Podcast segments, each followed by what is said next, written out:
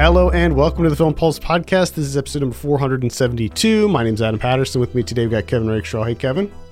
Oh, hi. This week on the show, we got two reviews lined up for you with Brandon Cronenberg's Infinity Pool and M. Night Shyamalan's Knock at the Cabin. We'll also be going over someone watching on the watch list and this week's new releases in theaters, V O D, and Blu-ray. Thank you so much for joining us this week. We had an unexpected cancellation last week because Kevin's car broke down. How is your car? Car is A-okay. Nice. Just need to get myself a new battery. One of them newfangled batteries. Ah, okay. Well, that's good. That's good. Yeah, yeah. Crisis averted there. Mm-hmm. So we were gonna we were gonna review Infinity Pool last week, and you know, we didn't get a chance to talk about it. So I guess we can start there. What do you think? Or do you want to start with Knock at the Cabin, which is, I, I think that came out before Infinity Pool. They're both on demand right now. They're both out there. Yeah. You can watch them. Yeah, we can go Infinity Pool. Let's do it. All right. So as I said, this is written and directed by Brandon Cronenberg. I have a synopsis here. James and M. Forster are enjoying an all-inclusive beach vacation in the fictional island of La Tolka when a fatal accident exposes the resort's perverse subculture of hedonistic tourism, reckless violence, and surreal horrors. Hmm. How about that? Kevin, we'll start with you. What were your initial impressions of Infinity Pool? Uh, going into this, I really did, I had no idea what we were dealing with. Like, I didn't really know the premise of this at Same. all. I, I went in deliberately blind on this one. Like, Brandon Cronenberg's the type of director where I feel like you get the most out of his movies if you just know nothing going into them. So that's kind of what I try to do with his. Yeah. So it sounds like we were both successful, because once the kind of like the premise presented itself, I was like, okay, this is an interesting idea. I like this. And it's much like, I mean, I had the same experience that I had with Possessor, honestly, mm. where I was like, I really like this idea. This is great. Let's see what he does. And then he doesn't do much with it. And I feel like Infinity Pool, he explores it more so than he does in, in Possessor. So, like, I feel like he's making improvements. But still, Infinity Pool became a bit redundant to me, where I was like, okay, yeah, I, I, I get it. I get it. Are we going to explore it a little bit more? And then it's kind of the same thing, same thing, same thing. And then finally we switch up where things, we start exploring at it from like a different angle. But at that point I was just like, man, you already beat it into the ground. So yeah. by the, like the end of this movie, I was just, I was tuned out. Not to say completely tuned out, but I was just, he, he drastically lost my interest towards the end of this movie. Uh, it, the same thing happened with me. I liked this movie overall. I I think that I liked Possessor more than you did. And as a result, I think that I kind of liked Possessor, just the just the overall narrative of Possessor more than Infinity Pool, because I feel like we've seen a lot of movies that tackle privilege and wealth and classism and all that of that stuff. Like we've we've seen a lot of that recently, and I feel oh like goodness. And, and I feel like I've seen like uh tri- like Triangle of Sadness, I think, is a good example of a movie that that sort of tackles those topics and themes like in a in a better way. That being said, I, I still liked where in or like what Infinity Pool was presenting. There was this this kind of sci-fi element to it. I don't know how much we should give away. Like, I don't know. Like I said, I went in completely cold, so I'm not sure. Like, it looks like I have the IMDb page pulled open and it's playing the trailer here, and it looks like maybe it does give it away in the in the trailer, at least the the basic kind of premise that we're dealing with, with uh, surrogates, I believe that they call them, mm-hmm. but clones, basically. I think we could say clones. And they do, he does some interesting stuff with, with that. Uh, I like the idea of, you know, these rich these rich hedonistic tourists that that take that concept of, you know, creating these surrogates and like using that as their like kind of twisted rich person game. Like, I thought that that was kind of an interesting thing to, to dive into. It almost felt like this, this is Brandon Cronenberg's version of Crash. Like I, I was getting major like Crash vibes from, from this. Mm. He was just kind of putting his own spin on the movie that his dad made so many years ago.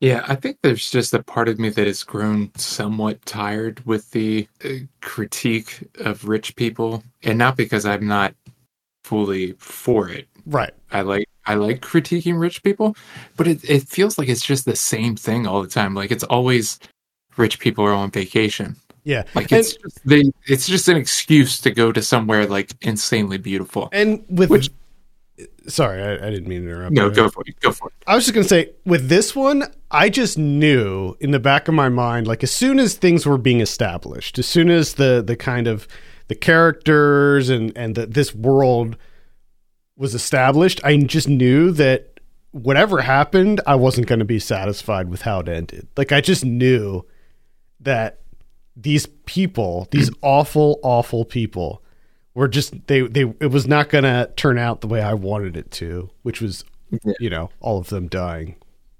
That's yes. that, that's what I wanted to happen. Yeah, there's always that disappointment because, you know, the critique is always, in a sense, realistic, and that part of the critique is that they always get off. You know, well that's yeah, and, one, and, and you know, double entendre. And I yeah, and I kind of I feel torn about how. how it ends. And I know that this is like a, I'm starting to get into spoiler territory here. I'm not going to say specifically what happens, but part of me likes how it ended because it's like, yeah, that's exactly how it would be. But then part yeah. of me is like, man, these people were just so fucking despicable that I wanted, I just wanted something more to happen there. Yeah. I think another thing that gets me is like, there's this weird, and this is just a personal thing, but there's this weird feeling of people that are obviously not necessarily like uber wealthy, but wealthy, like wealthy, they're wealthy. And they're the ones that are like creating these critiques of the wealthy to in turn go on vacation and make more money. yeah, it's it's like, it is kind of interesting when you think about it. It's just like you're just watching it like this is all just fucking bullshit. Well, this is so ridiculous. Especially because, you know, there's all this like Nepo baby talk recently. And I, I thought about that specifically while watching this. And I'm like, this is a, yeah. a, a person who was born into wealth. And, you know, his his dad is a hugely famous and influential director in the industry, and here he is making this this critique on, you know, this th- these types of people, and it's like, eh, I don't know. And you got you know you got Skarsgård in there, yeah, of course, another Nepo baby. All, like, it's just you know you're watching it, you're like, yeah, I mean, good on you for going at, but it's just like, oh, let's critique ourselves. For the peasants, they'll fucking eat it up, and we can go to these incredible locations for however many months to shoot our movie, and we'll just make some money off of this. Is going to be wonderful. Not to say that like Cronenberg, like Brandon Cronenberg, is probably not like ridiculously wealthy, but he's definitely he definitely has money that I don't have, and the, yeah, the majority and, and... of the people that are watching his movies do not have. And, and uh, like, honestly, they probably, you know, Brandon Cronenberg probably lives a fairly normal life and wouldn't be lumped into to these these people that are represented in the movie. And I'm sure that Alexander Skarsgård, I mean, I don't know, maybe, maybe he's, he seems like a pretty normal dude too. But, yeah. And then, so you have Skarsgård in here. I also, he, they, they put him through the ringer in this movie. Like, I wouldn't want to be him.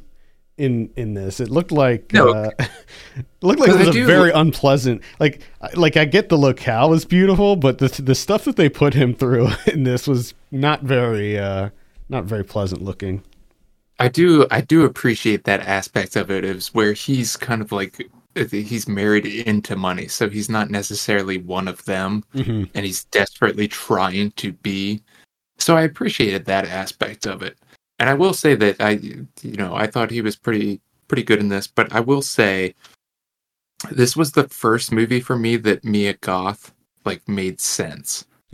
Like I get it. Like I get it now. Where like people were freaking out with her in, in Pearl, and I was just like, yeah, she was. I mean, she was good, but I don't know. This was the movie where I was like, wait, there's that scene of her like on the hood of the car with oh, yeah. the bucket of fried shit. And I was just like, oh, okay, I get it. Yeah, because she's she's out of her mind in this movie. Yeah, I mean, uh, you see Mia Goth at this point. I think that if you see Mia Goth as like in the in the uh, in the cast, you're you're going to be in for some some something crazy, because she is definitely. I mean, she she better be careful, because she's going to end up typecasting herself with some of these roles that she's in. But she's an yep. absolute nut in this movie, and she does a great job. I think that oh, yeah she's incredible in this movie. Yeah, I think that she's she's such a I mean she just every role that she's in, man, she just gives one hundred ten percent. She's like the she's like the the woman the female version of Nick Cage at this point. There you go. Yeah. Uh uber violent. Uh, I think that that's something that you, if you're familiar with C- Brandon Cronenberg's other films, uh, it's, it should be expected. The level of violence in this movie is extremely over the top, grisly, realistic looking, uh, very unsettling levels of violence in this. Uh, I, I, I saw that, um, I'm looking at it on IMDb and it says rated R. However, I saw somewhere else that said it was N C seventeen. Really? Yeah. I can't remember where I saw that. I might have it might have been on the movie database. No, that says R two. I don't know. But uh yeah, super violent. Uh the the the makeup effects on this looked extremely real, like very real to me. Uh, disturbingly so. Especially there's like this one scene where somebody gets shot, and it looks like they did such a good job with that one scene when the person gets shot in the face. Just looks mm-hmm. very just it just looked really very realistic. And then there's also a, somebody gets stabbed multiple times, and it's like super close up of this person getting stabbed, and it looked very real. So great job with the makeup effects. You know, with um, Cronenberg's stuff, uh, he likes to go with the ultra violence. I know that you you criticized that before with Possessor, and I yeah, had a, and I had I, a feeling that you would probably feel the same way about Infinity Pool. I I, I feel I, it's not as much as a critique in this movie as it was for Possessor. It seems like he. I don't know, and I one hundred percent I could be wrong, but it feels like he has the ideas for the violence and then kind of constructs a, a story to justify it, whereas instead of just creating the story and then being like, oh, okay, well, this will be a violent...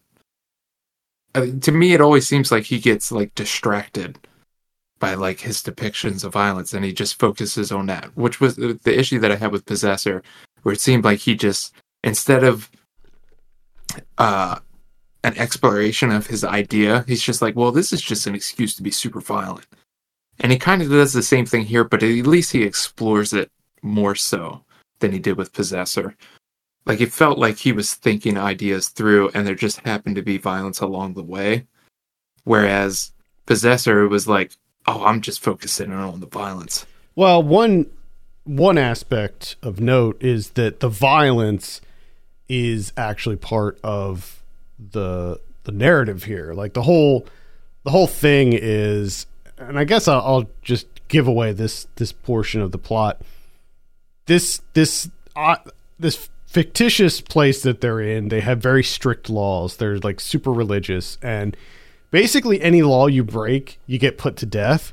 But there is a way that there's like sort of a loophole where you can have yourself cloned, and they put the clone to death instead of you.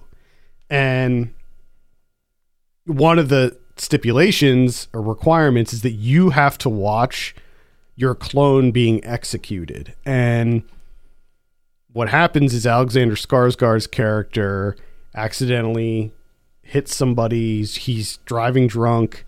He hits somebody, kills the person. It's a hit and run, but he gets caught and obviously gets put to death. But when he's watching his clone get murdered by the son of the man who was killed, he like kind of gets off on it.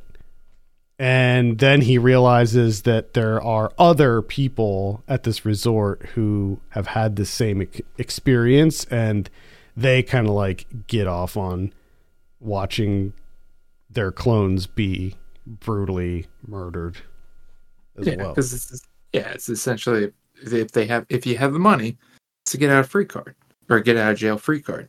Yeah, you can just you do, can whatever, do whatever you want. Yeah, and you just pay for your clone. They get knifed.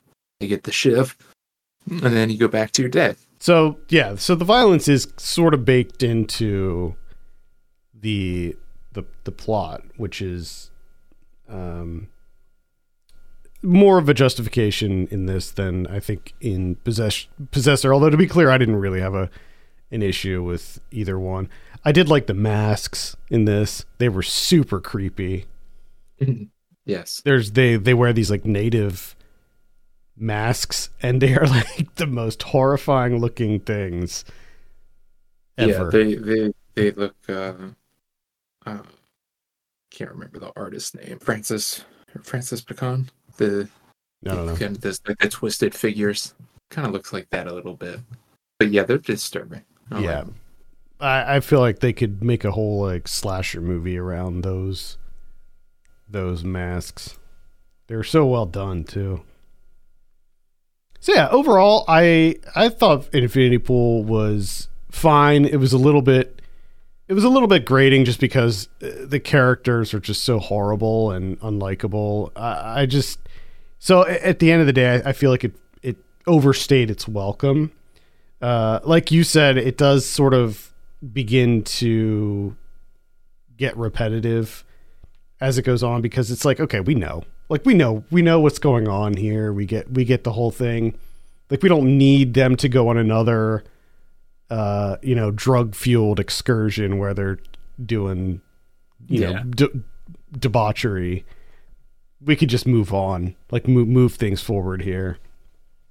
So I, I, yeah, at the end of the day, I think I liked Possessor more. Although I will say that like, cinematography wise, like filmmaking wise on a technical level, I think that, that Cronenberg is definitely progressing. Like this, this feels like a, like e- each of his films feels a little bit more mature than the last. And I think that he has, he's like really developing his own voice.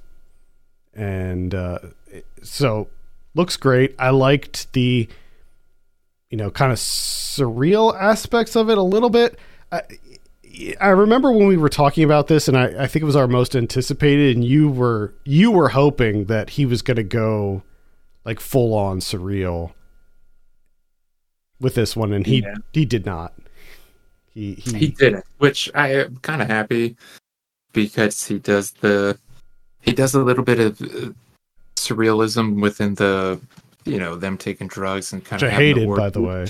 Yeah, and I was just like, yeah, no, that's good. That's good. Because his, the way that he was depicting surrealism, I was like, yeah, he's not, he's not the right one for this. No, it's more, it was more like a drug trip scene where yeah, it was they bad. were, it was like this kind of like orgy that they were having and, you know. It, it's just, just, it was, it was everything that you would think it would be. Yeah. You know, it's yeah. kind of the.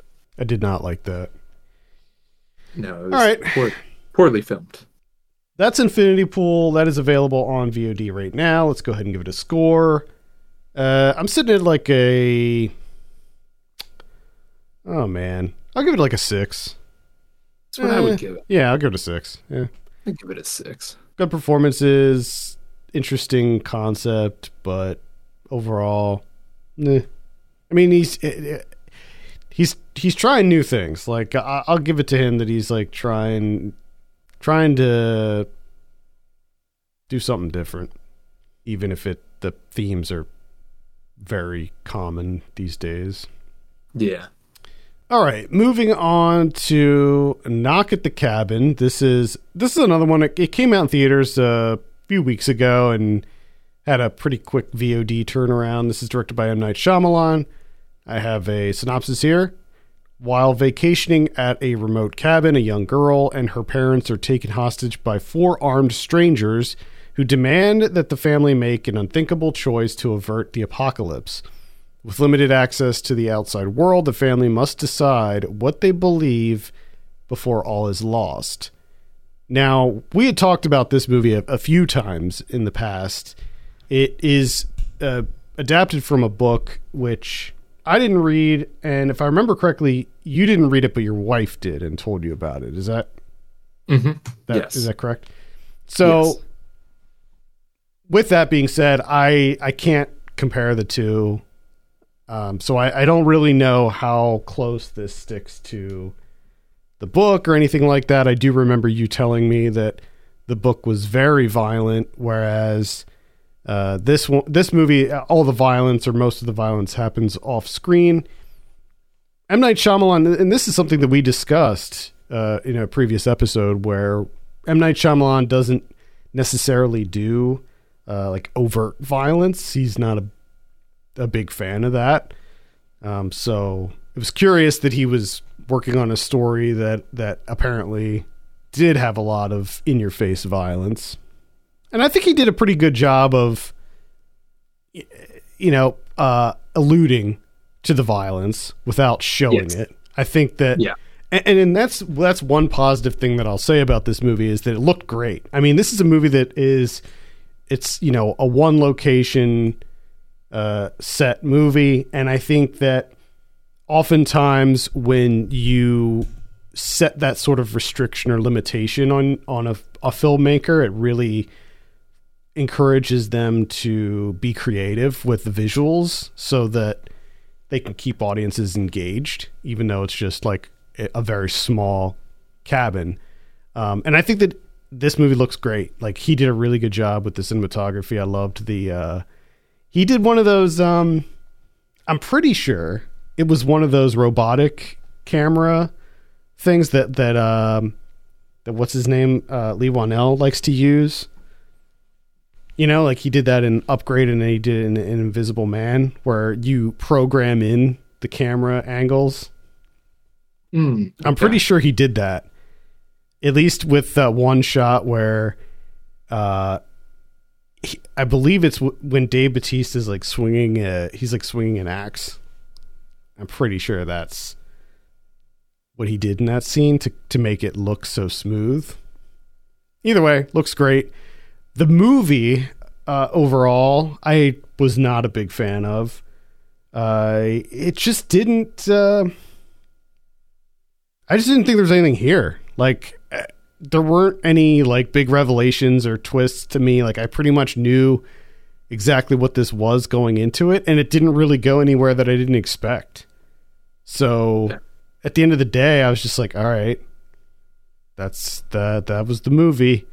It played out exactly how I expected it to. Yeah. Not really many big surprises there. Yeah. But there was a part of me that was, I think it was around halfway through, that I kind of got nervous, and I was really hoping that that's how it would be.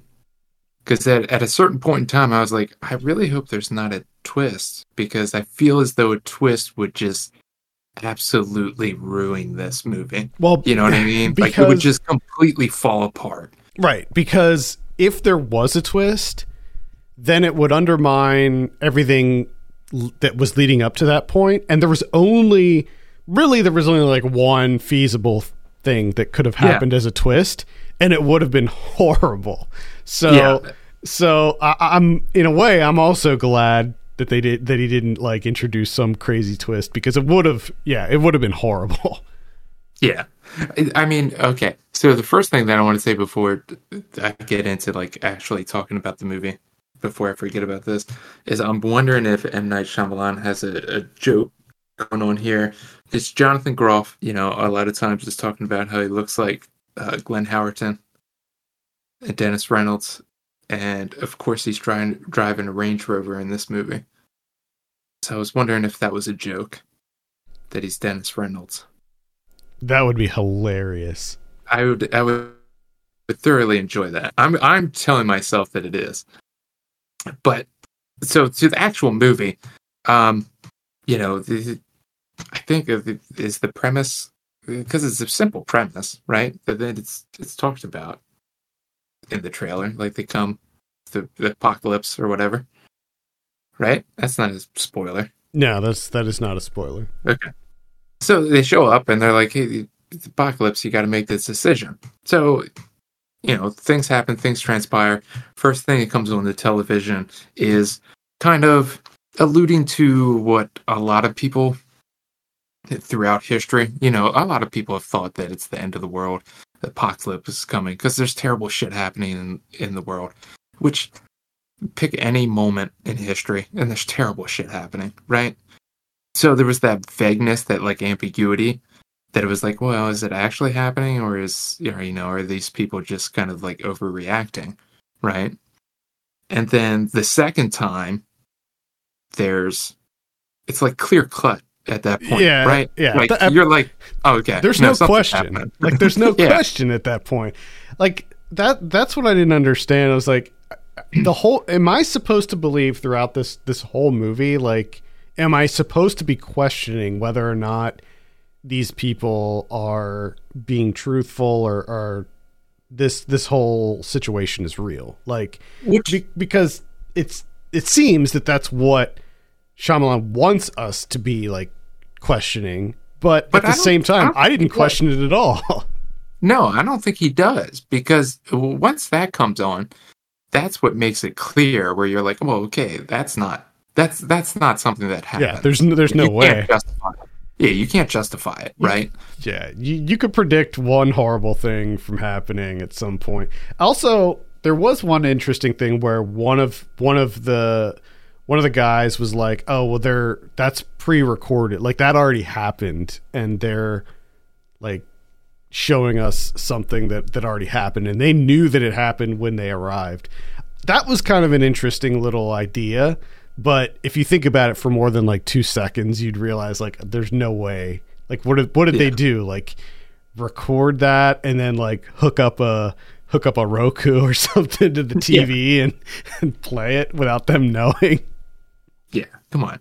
I think it, like to me it wasn't, because that was the thing that that worried me. I was like, okay, is this going to be? Because I think that's more so the book is like, is there actually an apocalypse or not? Yeah, that's what I that's, kind of figured.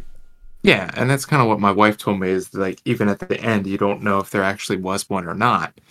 So this movie, it was like, made it very clear, and that was that point in time where I was like, well, it seems like he's fully committed to this. Like, you can't change this, because it's going to be awful if you do. Like, you can't just throw in a twist now. It's going to be god-awful. So I was really hoping that he would continue with that, and he does, thankfully. Because it, to me, it seemed like it wasn't about the apocalypse thing. It became more of a, you know, you're left with this decision of, you know, the world is ending. Are you going to sacrifice yourself for the greater population, for the greater good? Or are you going to be selfish and say, no, it's us. Everyone else, like, you know, it's actually just which. And also, also you, you, you, you have to. It raises the question, does humanity deserve to be saved? Yeah. Oh, of course. Which I think, it, and that's the only thing that I'm like, I'm kind of having an issue with, is because, you know, he sets it up as, okay, you have to sacrifice, which is, you know, like, let's say it's climate change. And they're coming to us, you know, between plastic straws, plastic bags, or COVID with masks and stuff. And, you know, it's like, you have to make this. this sacrifice in order to try and save the climate. I guess I'm not, not forget about the COVID stuff, I'm talking about the climate thing. You know, you, you have to make the decisions where, where it's like, oh, okay, like I'll stop using plastic straws, but there's still like thirteen major corporations that are responsible for like ninety-five percent of everything. Like, me sacrificing doesn't mean shit. Right. Like, so it, that's the only thing that bothered me, that it was like, oh, laid on this family, like, okay, you have to make the sacrifice in order to save humanity, where it's like, that, that's not what's happening. Like, if they chose to save themselves, it's not necessarily being selfish. Like, why is it fucking happening in the first place? Good question. You know, if it's a some sort of creator bullshit, like, why are we putting the onus on this one fucking family?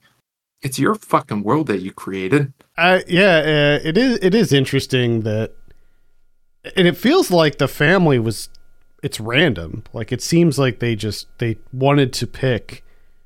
A, yeah, it was just whoever just, was in that house. Yeah, it was just a random, could have been any, any American family. It's also interesting, like, like, well, I was going to say, like, why would it be an American family? But then again, like, why, if it, if it could have been any family if it was just completely random. Yeah, but I think that plays into the, you know, the American selfishness, and also the fact that like all of the the the the four, you know, people involved in this, everybody was from the U S, right? Weren't they? Yeah. Yeah. So yeah, we, we, yeah, that is funny. It's like, okay, every other country in the world, even Rupert Grint, who, you know, like he, everybody, he, you know, he was putting on a fake accent for this. Like, you would think that there'd be that these these messengers, you know, would would at least be somewhat multicultural. Yeah, it is. It, it that is an interesting thing to, like, if you found out later, you know, let's say you live in Nigeria, and you're just like, well, why the fuck did it come down to seven fucking people in the U S yeah, for the entire goddamn world? What the fuck? Exactly. Like, uh, you could just destroy the U S Like, don't yeah, drag ma- us. Yeah, in. I mean, shit. Maybe maybe have like four people for like in every country or something, or you know. Just parcel it out a little bit more. But why are we putting all our eggs in one basket here, guys? It's just one, one fucking cabin in Pennsylvania. Because because the other thing is, like, who who was to say that these four representatives, like, that that, that they would wouldn't screw this whole thing up? You know, because oh, they, yeah. they could have easily screwed the whole thing up too. Oh yeah, they could they could have definitely screwed the pooch. I mean, I guess they were Which picked. Kind of I I know that they were picked for a reason. Like, those people, those four people were picked for a reason. But uh, yeah, I don't know. Uh, uh, I, part part I, of me, part of me likes that there weren't like crazy exposition dumps or anything where everything had an answer. I, I like a little bit of ambiguity with it, but you know, once you start picking this apart, I feel like There's just there's too many ridiculous like questions that, that come up here. I uh, and I want to say, because I, I didn't even get I kind of got sidetracked and I didn't get to the, the main thing here, is that I liked this. I was really into this movie. That's good. I like it was this simple. It felt like a throwback simple movie where it's just like simple premise, great pacing, shot well, good action. Enough, uh, you know, enough compelling features to it. The the ending, I could have done without. It, like I like it went too far, you know. Like, it showed too much. Yeah, that was like the main uh, issue uh, that I had with it. But for the most part, like in the mid in the midst of watching it, I was like, man, that felt good. It felt like a hundred minutes went by just like that. You know what I mean? Like. Hell, it felt shorter than some of the fucking T V shows that I've been watching. I kind of liked the ending, actually. I thought it was a, an oddly sweet ending that, I don't know, I, I didn't really see that coming. And I thought, although the very, like, the the end end, like the very end, I was just like, meh, all right, let's, let's roll these credits here, buddy. I like. I think to, that's what. That's more so what I'm talking about. Yeah. Is the, like the diner. Yeah. Everything from the diner on is just like yeah, yeah yep. no, we can we can stop. Yeah. I was I was referring more to I guess the climax. Um. I liked. Uh, I thought Dave Bautista was awesome in this. I like everything that Dave Bautista's in, and I just I hope he keeps getting interesting roles to play because I think he's awesome, and he. I think he makes this movie. Like I think oh, yeah. without him, this movie would not be nearly as engaging or entertaining. I think that no. he is he is crucial to this movie. Very much so. Yeah, this movie doesn't work without him. Let's be honest. Yeah. So props to him for just continuing this uh, upward trajectory that he's on. Let's go ahead and give Knock at the Cabin a score. What are you going to give it out of ten? I'm going to give it a, like a seven. Seven. Nice. Wow. Yeah. Uh, I'm going to give it a, I'm going to give it like a five and a half, like slightly above average for me. All right. Let's move on. Talk about some of what we've been watching. Uh, I think it's my turn this week. Let's see. Hit me. I will start with. Uh, I've been in this like detective mood lately. Like I've been playing these like Sherlock Holmes video games, and I'm really into those. And I've just been like kind of craving mysteries. So mm-hmm. I was like, you know what? Um, I I didn't watch. The uh, the uh, Kenneth Branagh, uh, Agatha Christie movies, the Murder on the Orient Express and Death on the Nile. I didn't I didn't watch those, so I decided to to give them a look, both of them, yep. and uh, they're not very good, and I can't say as I liked either of them. Oh no, uh, they you know they have these really pretty good casts in them, pretty pretty decent ensemble casts, with the ex- with the exception of Armie Hammer. In Death on the Nile. What an unfortunate uh, turn of events Bad. that was. Bad timing. Yeah, and he's... It, uh, I, I honestly think that that hurt this movie. Like, that whole... Because if you remember, like, that whole thing came out, like, right when this movie was about yeah. to come out. And I think that it definitely hurt it. Um, I think also just the fact that, you know, these are based on Agatha Christie novels, and I just... They're old, you know? Like, they're old stories, and I didn't find them to be particularly compelling. I will say that the visuals on both of them are phenomenal. Like, the costumes, the production design, I mean, just outstanding. Uh, but aside from that, I wasn't particularly compelled by the... Uh, The stories here. I, I actually think that Rian Johnson does a far better job with crafting uh, entertaining mysteries with his uh, Knives Out movies and and Poker Face more recently. Yeah, hmm. uh, I watched uh, Lucio Fulci's City of the Living Dead from nineteen eighty. Hell yeah! Watch out now. This is on Shudder and Tubi. I watched it on Tubi. Surprise. Naturally. Um, yeah, gotta. So, uh, a psychic, she's doing her thing. She sees visions of something happening in Dunwich. Priest hangs himself. You know, people are going to start coming out of graves, start walking the earth, all that kind of stuff, right? She dies during the seance, and they're like, oh, fuck. This is serious business. They put her in the coffin, put her in the ground, bury her. And then there's this long... And this happens a lot in this movie. There's a lot of, like, back and forth. She's, like, scraping the inside of the coffin because she wakes up and she's like, what the fuck? You know, I'm buried alive. God damn it. She's scraping, banging, screaming. There's a journalist. He's, like, walking away. And he's like, oh, shit, I think I hear something. And it's this continuous, like, cutting back and forth to, like, her scraping, banging, making noise. Cut to his face where he's like, do I hear something? he doesn't. He doesn't move. He doesn't, like, inch closer to the coffin or anything. It's just like, do I actually? And then it cuts to her making a shit ton of noise, fingernails are bleeding, all that stuff. Cuts back to him and he's like, well, is it? I don't know. I got other things to do today. Cuts back to her, cuts back. They do that like nine times where you're like, at first it's like, oh, okay, here we go. And then it just keeps going on and on where you're like, okay, is this supposed to be like a comedic thing now? Because like, this is ridiculous. And then it'll finally end. And they do it numerous times throughout the movie where you're just like, oh, okay, they're building tension.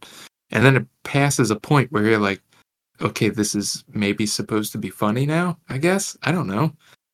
But nothing else is funny about this movie. It's just bizarre. The editing is bizarre. Ruins the movie, really. Because the gore that you see is phenomenal. There's a woman that... These zombies have powers. They just stare at you. They make your eyes bleed. They make you vomit up all your organs, which a woman does, mm. and it looks phenom- It looks phenomenal. Mm. And then she reaches over. They don't really like attack people and bite them. They grab you by the back of your skull and just crush it with their hand. Just crush that skull. Just get get a handful of the back of your head, cave it in, pull your brains out. And that happens a couple of times, and it's just fucking insane because it's disgusting. It looks good, but it also looks so good that it's disgusting, and it's just it's unsettling. So when that's happening, it's incredible. It's just unfortunate that there's just a lot of like lackluster story where you're just like, oh boy, the editing. It's just it's like a light recommend. Like, if you're a zombie aficionado, right? Check mm-hmm. it out. Yeah. But there's better stuff out there. I, I'll be honest, I have not seen this. Uh, this is one that's been on my list forever, and I just haven't gotten around to it. Do it. You're going to like it. Yeah, I, I mean, mean you, I, I know I will. I have, feeling, I have a feeling you have sort of the same issue as that I had, but overall. Because when it's good, it's good. Yeah. Cool. That's, I mean, I liked his other zombie movies and stuff. You should check out New York Ripper next. That's a really good one that he did. Will do. It's not it's not a zombie movie. It's a more more of a giallo. But uh, I, all right, that's uh, City of the Living Dead. I saw The Keep from nineteen eighty-three. This is directed by Michael Mann. Uh, I don't know. I don't know why I've been. I've, I've suddenly, like out of nowhere, last night I was like, you know what? I want to catch up with some Michael Mann films. I want to rewatch Heat, and then I never mm-hmm. saw The Keep, so I was like, all right, I'm gonna I'm gonna watch The Keep, see what that's all about. So The Keep is this this horror movie about a it's a giant keep, and it, like like this this building is insane looking. There's these crosses all over it. It's huge. Looks like a giant castle sort of, and this is during World War Two. This uh, platoon of Nazis come into the, this keep. They they they're going to use it as their their uh, place that they're going to just kind of hang out in for a couple nights. You know, this is towards the I believe that this is on the towards the end of the war. And while they're in here, a couple of these Nazi bastards decide that they're going to try to steal some of the crosses off the walls. Um, they find one that's made of silver, and when they pull it off, they don't realize it, but they unleash the entity that is trapped inside this, this keep. And it starts killing these Nazis every night, every night it's coming out and killing them. And it turns out that this thing that they unleashed, uh, is desperately trying to escape. And it's up to Scott Glenn, who plays this kind of like basically like an alien, um, and he goes out to to stop it. He he know he realizes that this demon has awoken, and he's got to go kill it once and for all. And you also have Ian McKellen in here as a, uh, a uh, he's like an archaeologist who was studying the keep, so he like kind of knows the history, and it turns out that he he was in a concentration camp. They pull him out of the camp and have him investigate what's going on, and the demon like corrupts him because of all the shit that he went through in, in the concentration camp. And you know, it's all right. Like, there's a young Gabriel Byrne in here too, who looks like a little kid. The crazy thing is Ian McKellen looks the exact same Like, this is a movie yeah. that came out in nineteen eighty-three, and he looked like freaking Gandalf back then, mm-hmm. or Magneto. Like it, like it's nuts. I don't, I don't even understand. Uh, yeah, but he, he's a weird one. So bizarre. Like he just he looked so old, and and part of it was that they made him look old in this because they they de-age him at one point. Like the demon gives him powers, and he gets younger. But even after they make him look younger, like he still looked like Magneto. I mean, age-wise. Anyway, the movie's okay. I I thought that some of the effects work was goofy. It was like some of that kind of seventies, early eighties, uh, like sci-fi stuff where every, they, they just used lots of light, like light shooting from people's eyes and stuff. Mm-hmm, mm-hmm. Um, the like demon design work looked kind of cool. Uh, it was like this sort of looked like, um, sort of looked like a, a human. It was a, like a humanoid creature, but it looked, it had like, like the muscles and like the tissue were all like on the outside, like there was no skin or anything. But it wasn't like it wasn't like in Hellraiser when Frank comes back and he's like all slimy and gross. It was like smooth. It was like he was wearing this like muscle like suit. It looked like something mm-hmm. from Attack on Titan or something. But uh, yeah, it was. Um, I don't know. It was it was okay. You can definitely see the Michael Mann uh like style starting to come through here, but it's certainly not as well defined as in his uh later titles. Lots of slow motion in this, like random unnecessary slow motion. uh I have two that I'm going to do real quick. Uh first is Minari, the Lee Isaac Chung movie from twenty twenty. Finally got around to watching this. Uh not a whole lot to say outside of like a the filmmaking isn't like anything special, but story, performances, all that, everything is just phenomenal. Like it's just a nice time. Mm-hmm. It's just a super nice time movie. Just, yeah, I loved that movie. Yeah, it's just it's so good, so good. So I, I would definitely recommend Minari if you haven't seen it yet. Uh, and then the other thing that I want to talk about more so is My Cousin Vinny. Watched that last night because my wife has never seen it. So going through My Cousin Vinny again in twenty twenty-three, which is, you know, it's something else. This uh, movie's funny as hell. It's so good. It's it's just insane thinking about movies nowadays, like the last couple of years watching movies and like what what movies come out. Like just the idea of Joe Pesci at forty-nine being a leading yeah. man, you know what I mean? And like Marisa Tomei being his, like, it's just insane. Like that would never happen. That's just not something that would ever happen right now. Yeah. And just seeing a guy that's like ridiculously short and old looking, you're just like, oh, that just doesn't happen in this day and age anymore. Nope. forty-nine year old, you know, guy. It's just but it's so, like, I kind of forgot about Marisa Tomei. Like, I knew she was good in this movie, but, like, this is her fucking movie. Like, it's Pesci's, but... I mean, she, she won an Oscar for this, so... Yeah, like, it's always hers, like, at any moment. She's just like, I could take this movie right now if I want to and make it mine. And it seems like, she, you know, she's kind of doing a favor for Pesci. Like, oh, I'll back off. I'll kind of stay out of this scene. Because if I come into the scene... You're done for. You're done, so it's my fucking movie from here on out. Because yeah. Holy shit, is she funny in this fucking movie? She's she's incredible. Yeah, she's incredible in it. I watched this not too long ago. We we covered this on uh, Saved by the nineties, and so I'm I'm pretty fresh on this one too. And it was great to go back and because like for me, I don't know if this was the same for you, but like it had been forever since I saw like My Cousin Vinny like fully. Unedited, like from start to finish. It's one of those movies that you always catch on T V and mm-hmm. it's and, and so you'll see like part of it. Usually it's the end the end half uh and it's always like, you know, edited for television and and all of that. So it was really fun to go back and just watch the whole thing. Yeah, because like when the movie started, I was like, "Oh yeah, what do they get arrested for?" Exactly. Like that's that's the thing is everybody everybody who sees My Cousin Vinny, it's always the end. Everybody tunes w- in at the end.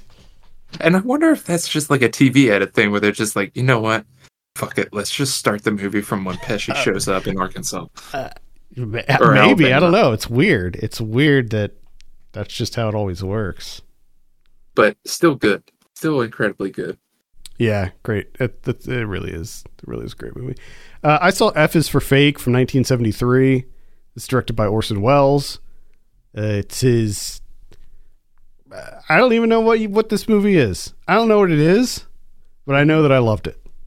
Yes. It is... Uh, have you seen this? Yes, this movie is incredible. Like, I, I, I didn't know if it was like... Is it a video essay? Is it a documentary? Is it is it a movie about him making this movie? Is it about mm-hmm. art fo- art forgeries? Is it about the that that dude who uh, faked the autobiography of Howard Hughes?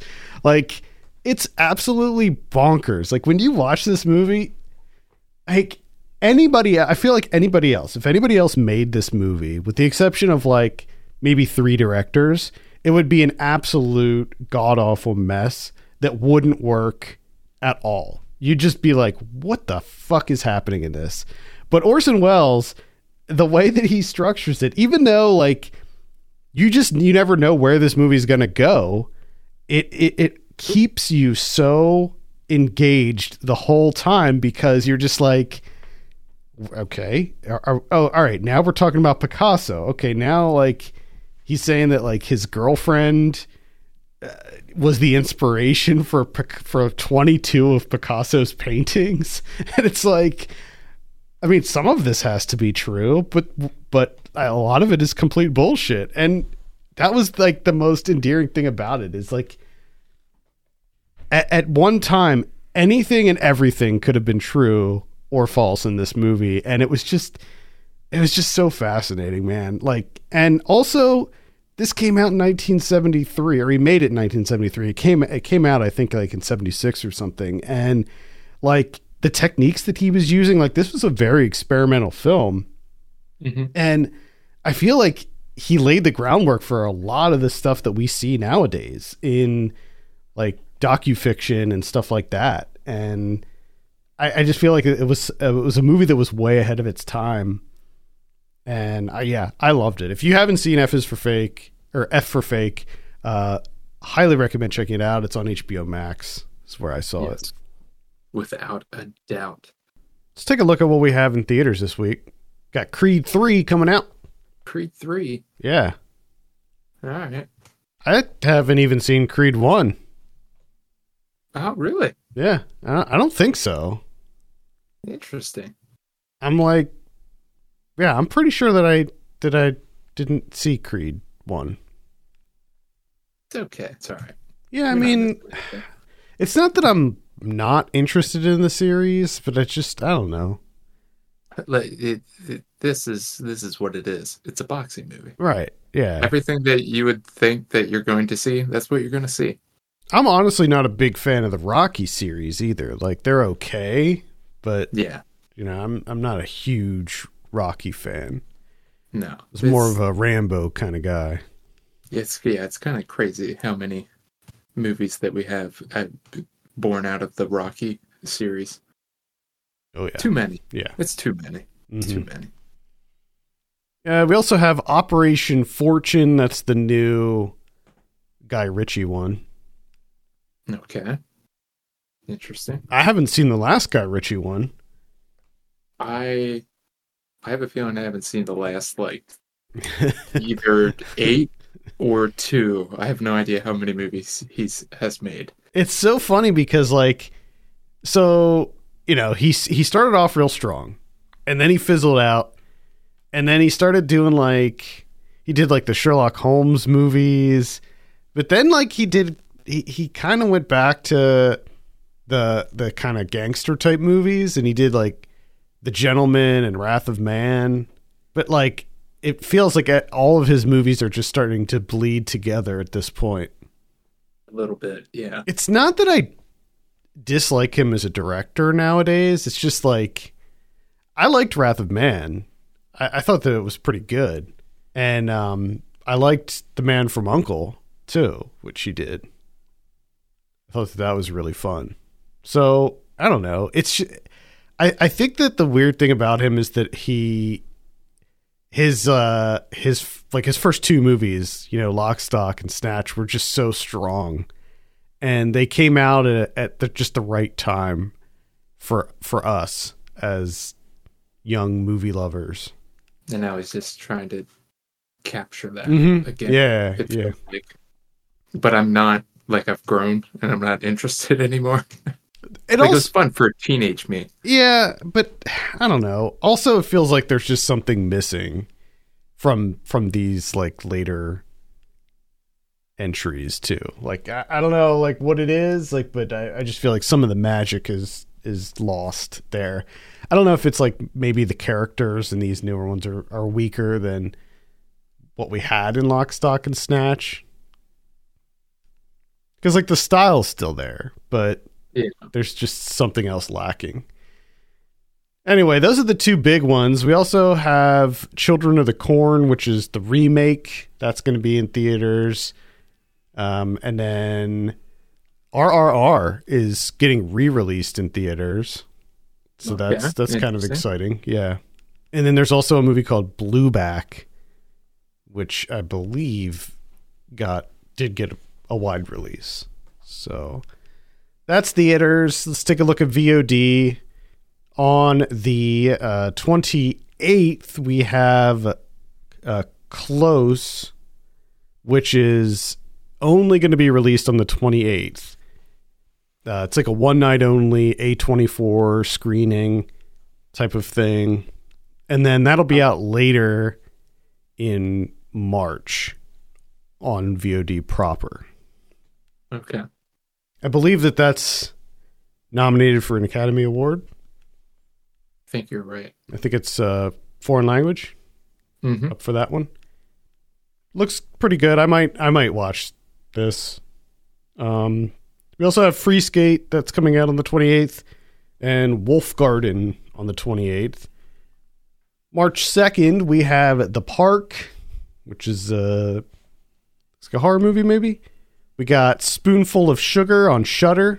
Uh, and then on the third, we have The Year Between, Transfusion, which is a action movie. It's a Saban Films release. So mm-hmm. you know what mm-hmm. that's going to be all about. Well, you know what you're getting into. Yep. We got The Donor Party, uh, which is a comedy, I believe. We got Split at the Root, The Little White Lie, The Burial, The Creeping.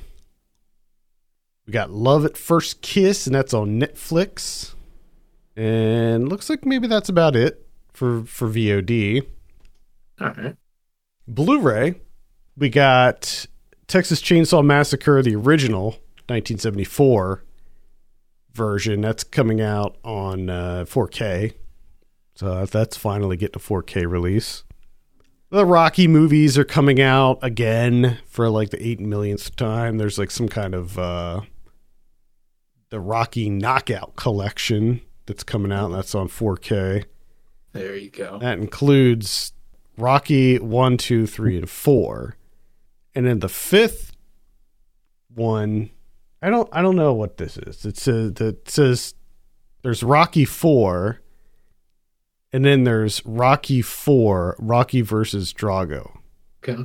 So I don't know what the difference between Rocky four and Rocky four, Rocky versus Drago, like what the hell that is. But yeah. Uh, let's see. We have Undead from two thousand three. Uh, looks like the uh, Laika movies are getting a new new four K release. It's like looks like all the Laika movies. Training Day is getting a new four K release.